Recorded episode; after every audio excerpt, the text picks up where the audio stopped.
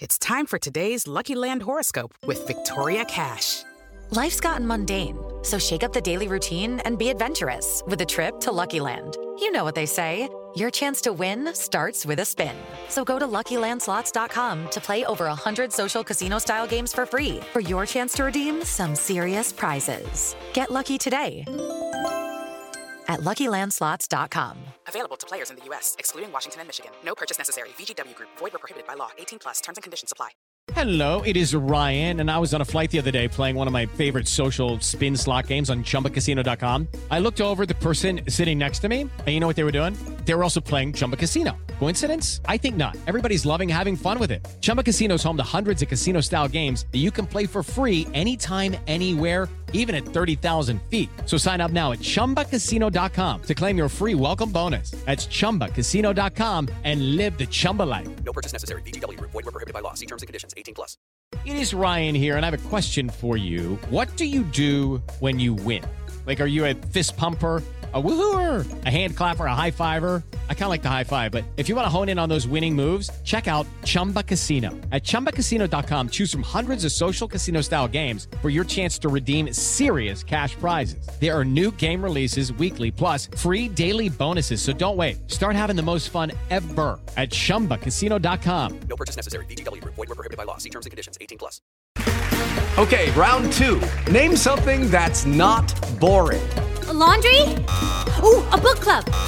Computer solitaire, huh? Ah, oh, sorry, we were looking for Chumba Casino. That's right. ChumbaCasino.com has over 100 casino style games. Join today and play for free for your chance to redeem some serious prizes. ChumbaCasino.com. No purchase necessary. Were prohibited by law. 18 plus. Terms and conditions apply. See website for details.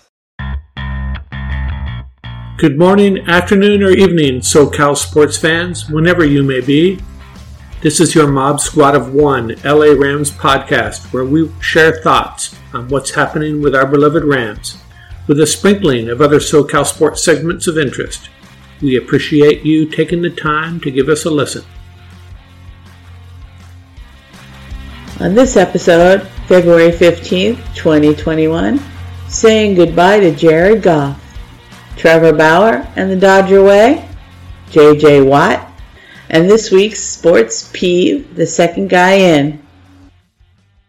The first thing I wanted to talk about today is the Matthew Stafford Jared Goff trade. And I'm going to focus a little bit more on Jared Goff right now. Another time, I will talk to you about what Stafford will be bringing to this team.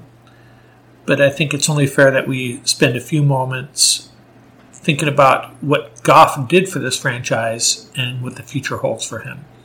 Now, I'm probably actually in clearly in the minority. I've been in Jared Goff's camp for the most part. I see him as an extremely talented 26 year old quarterback with almost 70 games of NFL experience. Now, he's had his ups and downs, he has his shortcomings, but I clearly think uh, the Detroit Lions have every reason to be uh, excited about him coming on board. And actually, if you compare the first five seasons of uh, Stafford and Goff, uh, it's it's actually pretty striking. They're very similar. I think in a lot of categories, Goff has the edge, certainly in wins. Um, but that's not to say Goff did have the shortcomings and it was time for the Rams to move on. I, I think that his biggest problem is is the perception the perception many of the experts and announcers and henceforth the fans have of him, and and it's accentuated by the fact it's, it's magnified by the fact that he can be a very clumsy looking player. Jared Goff can throw three very clumsy looking interceptions and have a very clumsy looking fumble, whereas a Tom Brady or an Aaron Rodgers or a Drew Brees can throw three interceptions and you barely know it even happened. Especially if Troy Aikman's the announcer, you can see you can see Brady throw three interceptions and not even know they happened because uh, it was the receiver's fault, it was the offensive lineman's fault, it was the wind's fault, and he just looks amazing in throwing three interceptions. And that's clearly not the case with Goff. He has ugly interceptions. But the results are generally the same in many cases. He, he's had a 500 yard game.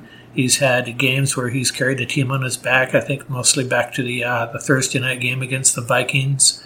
If you watch that game and and you tell me that Jared Goff does not have the potential to be a very successful quarterback in any system, I, I just don't think you're paying attention. Does he need a new start? Absolutely.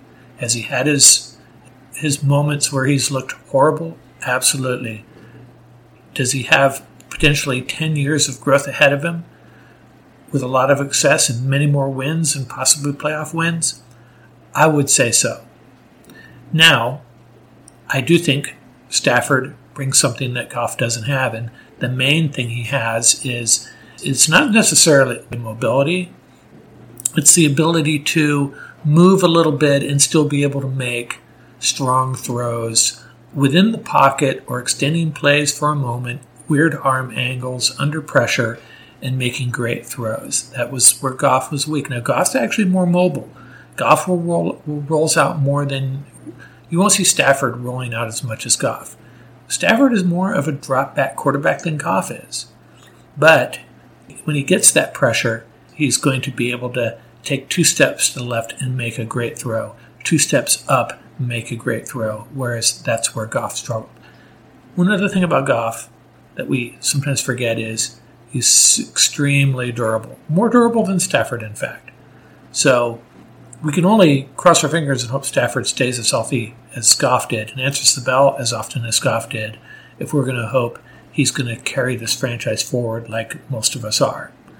Another time, I'll look closer into how Stafford fits into this offense and why we should be very hopeful. A lot of excitement about the Dodgers' new signing, Trevor Bauer, joining the pitching staff. There are legitimate questions about whether the Dodgers overpaid for his services. I'm not going to get into that today. If he contributes to another World Series championship, uh, that question will answer itself for us. I mean, the guy's won a Cy Young. Uh, he, he brings a lot to the table. Very talented. No question about that. What I'm concerned about is how he's going to fit into this perfect little Dodgers world that they've developed over so many decades. The thing I'm most worried about is specifically regarding his social media history and his presence on Instagram, Twitter, and the like. For those of you that are unaware, uh, in the past, he has seemingly mocked the LGBTQ community on Twitter by posting that he identifies as a 12 year old. He's taken shots at Obama and George Soros, the typical right wing attacks that we've heard over and over again for the last four, eight, 12 years. So it's pretty clear where he stands politically and socially. And you have to be concerned how that's going to resonate with a generally progressive LA Dodger fan base. We also need to mention that there's two women who have accused him of harassment over the years. If the Dodgers are bringing in uh, Curt Schilling Jr. into a progressive LA Dodger environment here in LA County, now, another thing that old school Dodger fans are struggling with is his little premiere video that he released announcing that he was signed with the Dodgers. Someone I know posted a sent a letter to the LA Times that was printed. I'll read from it briefly here. This writer says that the video was one of the most self-serving shows I've ever seen. Multiple times he features his name on the back of a jersey while never mentioning any former team.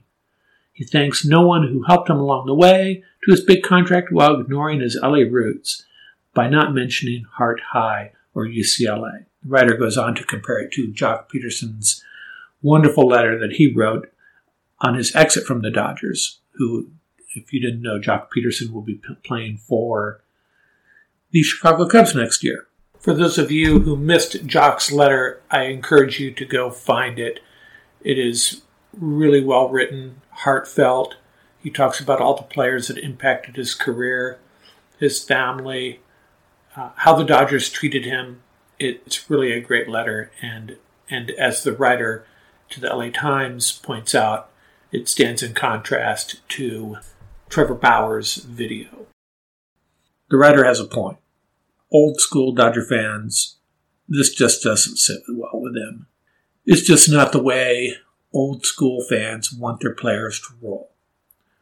On the other hand, this is the type of thing that younger fans really appreciate and really gravitate towards. I really don't have a problem with it, although I can appreciate his point of view. The bigger problem is what I stated earlier his social media history and his willingness to share fairly right wing positions. It'll be interesting to see how that pans out. My guess is he's going to tone it down. He's going to get some coaching from the Dodger brass and his management team on how to fit in better in his new environment.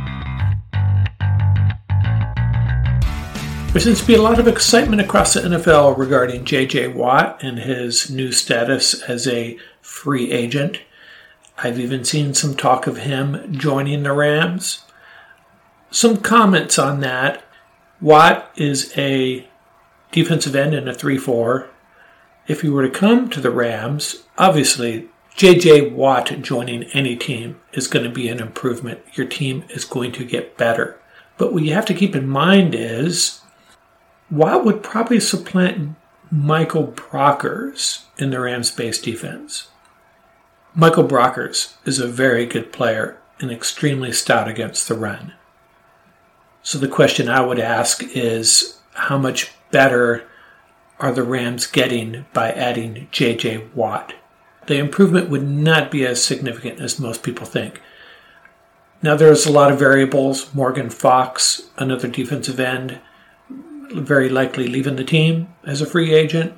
Leonard Floyd, who generates pass rush from the edge. If the Rams were to lose that, would uh, J.J. Watt compensate for it?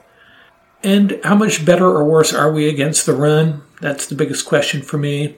I also have a concern about Watt and the way he carries himself. I'm no expert on him, but in the times I have watched him, he seems like one of those players that likes to draw attention to himself on the field and on the sideline. And I'm just not sure how that would carry over with his brethren Ram defenders. The Rams have developed a very good culture of team first. And I'm not going to slam JJ Watt because I don't know enough about him, but there's there's a uh, eye test that he doesn't pass with me as far as that goes. I'm also unsure how the new DC Morris is going to use his defensive lineman. He says he's going to stick with the 3 4 instead of his traditional 4 3. So maybe what, uh, if, if there's some kind of hybrid 3 4 4 3 that he's going to run, maybe JJ Watt fits in perfectly with that. I'm just going to say I think the Rams have bigger concerns, and I think there's other players that they could bring in that would be more impactful. There's also the other side of it, though, is that Watt may be willing to come in at a very low salary.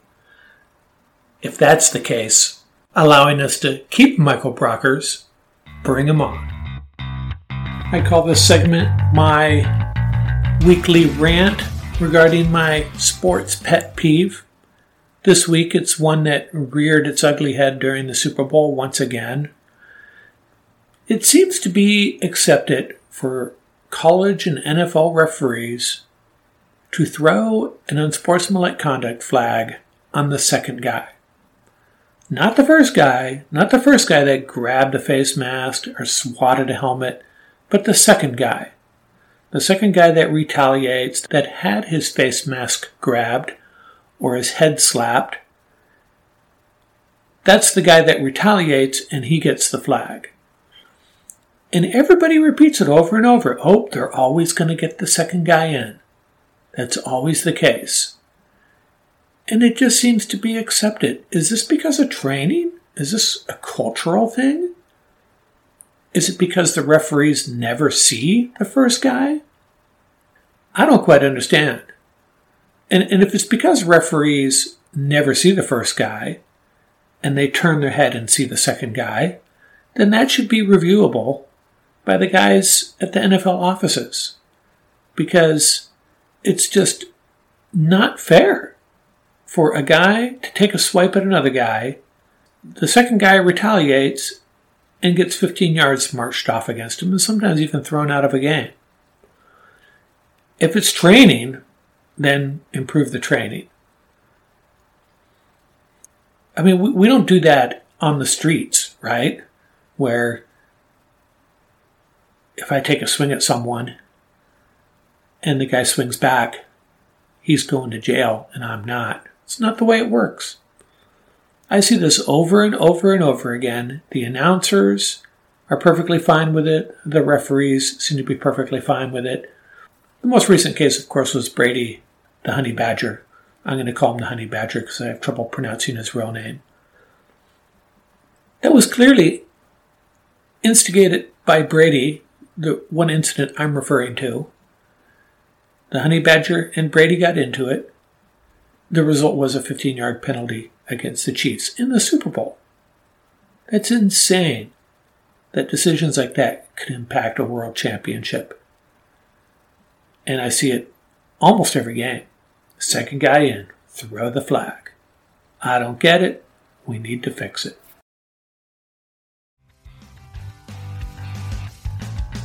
Looking forward to next week. Speed receivers in the NFL draft. Who steps up for the Rams next year? An update on the Lakers and Clippers.